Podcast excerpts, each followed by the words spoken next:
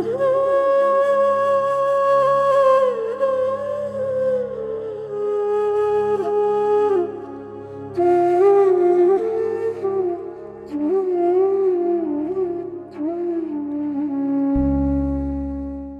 को सहन करने का कोई ऑप्शन आपने कहा कि सहन करना तो गलत बात है। हाँ सहन नहीं करना कोई ऑप्शन ढूंढिए। उसको समाधान सॉल्यूशन लाना है। किसी से मैंने दस हज़ार लिए हैं तो मांगने तो आएगा ही।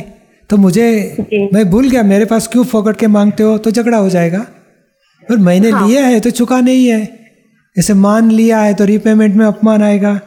भौतिक सुख का मोह से तो रीपेमेंट में दुख आएगा। मोह है तो मार पड़ेगी। तो ये सब संसार में जो भी फल आते हैं हमारे हिसाब चुकते होते हैं। तो फिर उसका दोष क्यों निकाले हो आदमी का? नहीं मेरे को उपकार किया मुझे दोषों से मुक्त किया मेरे हिसाब पूरे किए। तो जब भी वो तो सही है जहाँ हमारी गलती होती है वहाँ तो हम समझेंगे लेकिन कभी कभी ऐसा होता ना जैसे कि गलती नहीं होती फिर भी सहन करना होता है।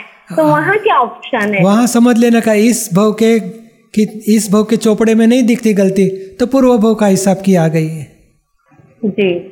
क्योंकि पूर्व में क्या गलती किया मालूम नहीं उसका दंड तो आएगा ही आएगा। तो कुछ जैसे दुख तो होगा ना लेकिन जैसे होली जलती है लकड़े जलते हैं तो देखने वाला जलेगा नहीं।